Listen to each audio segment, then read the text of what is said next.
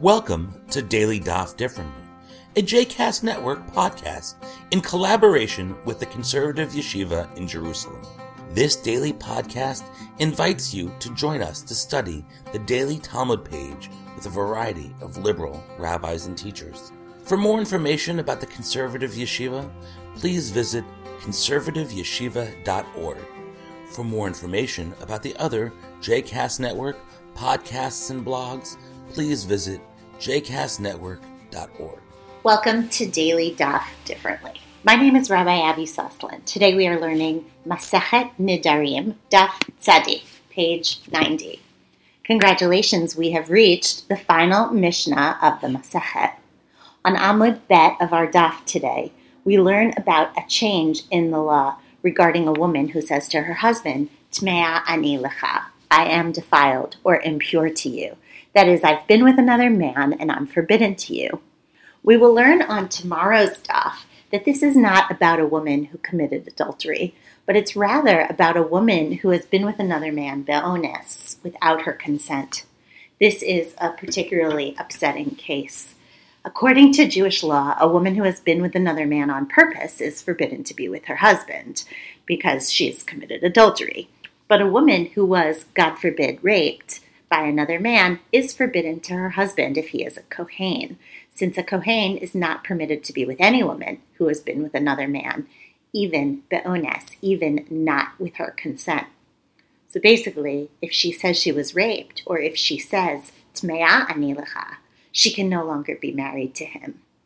This is upsetting at many different levels, but even before the Mishnaic period was concluded, the law on this had already changed so that a woman who says to her husband, Tmea anilacha, actually has to bring proof that she was raped. Tavi re'aya vareha. It gets worse and worse because here the woman must prove she was raped in a way that is obviously most likely going to be humiliating for her. But as the Ran Rabbeinu Nissim, the medieval scholar, explains, the law had to be changed because the rabbi began to worry. They began to be skeptical that a woman might just say that she had been raped as a way to get out of her marriage. Lovely. Here's a quick aside.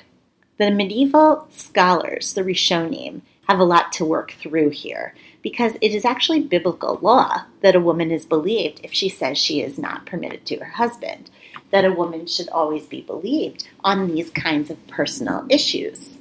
But the rabbis use a verse from Deuteronomy 17 to prove that actually, in this case, she should not be believed. Here's the verse Al pi haTorah asher yerucha. The piece of the verse suggests that according to the Torah that they teach you, that the rabbis teach you, you must follow. Basically, the rabbis make it biblical law to follow rabbinic law. Yes, in fact, a woman should be believed biblically, but they decide that from Deuteronomy 17 that in fact our law supersedes biblical law because the Bible itself has said so. There are so many practical implications in this moment because, of course, those who claim that certain things are absolutely asur de deoraita, forbidden by biblical law, might want to study the sources here more carefully, because evidently, when it's convenient, the rabbis said that rabbinic law can supersede Deoraita law, Torah law. This is interesting given so many of our modern questions, but we'll leave that as an aside. I want to focus on the opening Gemara of the Mishnah because I like the lesson that it teaches. If a woman says that she is tme'ah to her husband, can she still eat truma? This is the question that is asked of the Mishnah. Remember that truma is the 2% that all Israelites give to the Kohanim in order to sustain those priests who do not have their own land. Truma has special properties and special rules. Only priests and their families may eat of it. If a woman is impure to her husband and is ultimately going to be divorced from him, then she would technically not be permitted to eat truma. But Rav Sheshet is willing to let her eat truma anyway, simply to avoid any problems that might arise for her children. According to Rav Sheshet, he ochelet truma, she should eat truma, Shelo totzi la'az al baneha. She can still eat from the truma so that she doesn't end up casting aspersions on her children. Basically, the rabbis don't want her igniting lashon hara about her children. We wouldn't want anyone to think that her children are halalim, that they are unfit to eat the truma, unfit for the priesthood. As Rashi explains, Atula Memar, people will come to say, Dibaneha psulin lekehuna, that her sons are psulin lekehuna, that they are unfit for the priesthood. Dehachi b'nei anusa because they are the children of an anusa, a woman who has been with another man without her consent. So children of a kohen who is in an unfit marriage are themselves unfit for kehuna. If people see her eating truma, I'm sorry, if people see that she does not eat truma, then they will come to say, oh, she isn't fit to be the wife of a Kohen. Therefore, the children from that marriage are also not fit. And it would end up casting aspersions on them. Rava differs from Rav Sheshet. He says, Eina ochelet, she should not eat truma. Efshar de achla He says, people could easily think that maybe she just doesn't have any truma with her, and she's eating chulin, that is, non truma, regular food, just for convenience, not because she or her children are unfit. Rav Sheshet makes a small concession.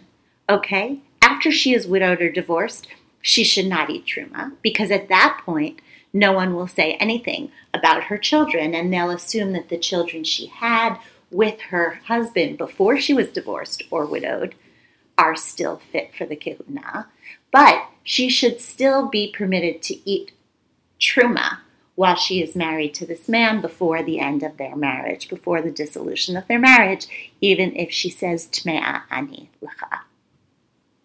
Let's leave behind for a moment the ancients' understanding of women and the way that marriages work, because that is clearly upsetting in many different ways. And let's also leave behind how the rabbis could occasionally play fast and loose with biblical law when they chose to. And let's focus on a sweet little point here. Once again, the Gemara shows us the centrality of Kvod HaBriot. The idea that God forbid allowing anyone to be shamed in the community has to be prevented, and that the honor of all human beings must be first and foremost. It is better for the truma to be potentially diluted or misappropriated than for a woman and her children, chas v'shalom, to be shamed. There also seems to be some reality here about the community as well. Look, the rabbis seem to be saying, people talk, and they always will. Let's prevent them from talking about these innocent kids. There's both a deep seed of compassion for the children as well as a reality check about the way a community works that I respect very much. This is an aspect of Torah, of Torah and of Talmud and the rabbinic work that is kind of admirable. There are no saints here, just practical attempts to manage a real world where people gossip and to protect those who need protection from that gossip. It's not always perfect, that's for sure, but I do give the rabbis credit for trying their best to build a working community with morality, ethics, and best practices. The rabbis certainly have their blind spots, but in some areas they show a remarkable sense of clarity and vision. Until tomorrow. I hope you've enjoyed today's episode of Daily Daf Differently, and that you'll join us again tomorrow for a new page.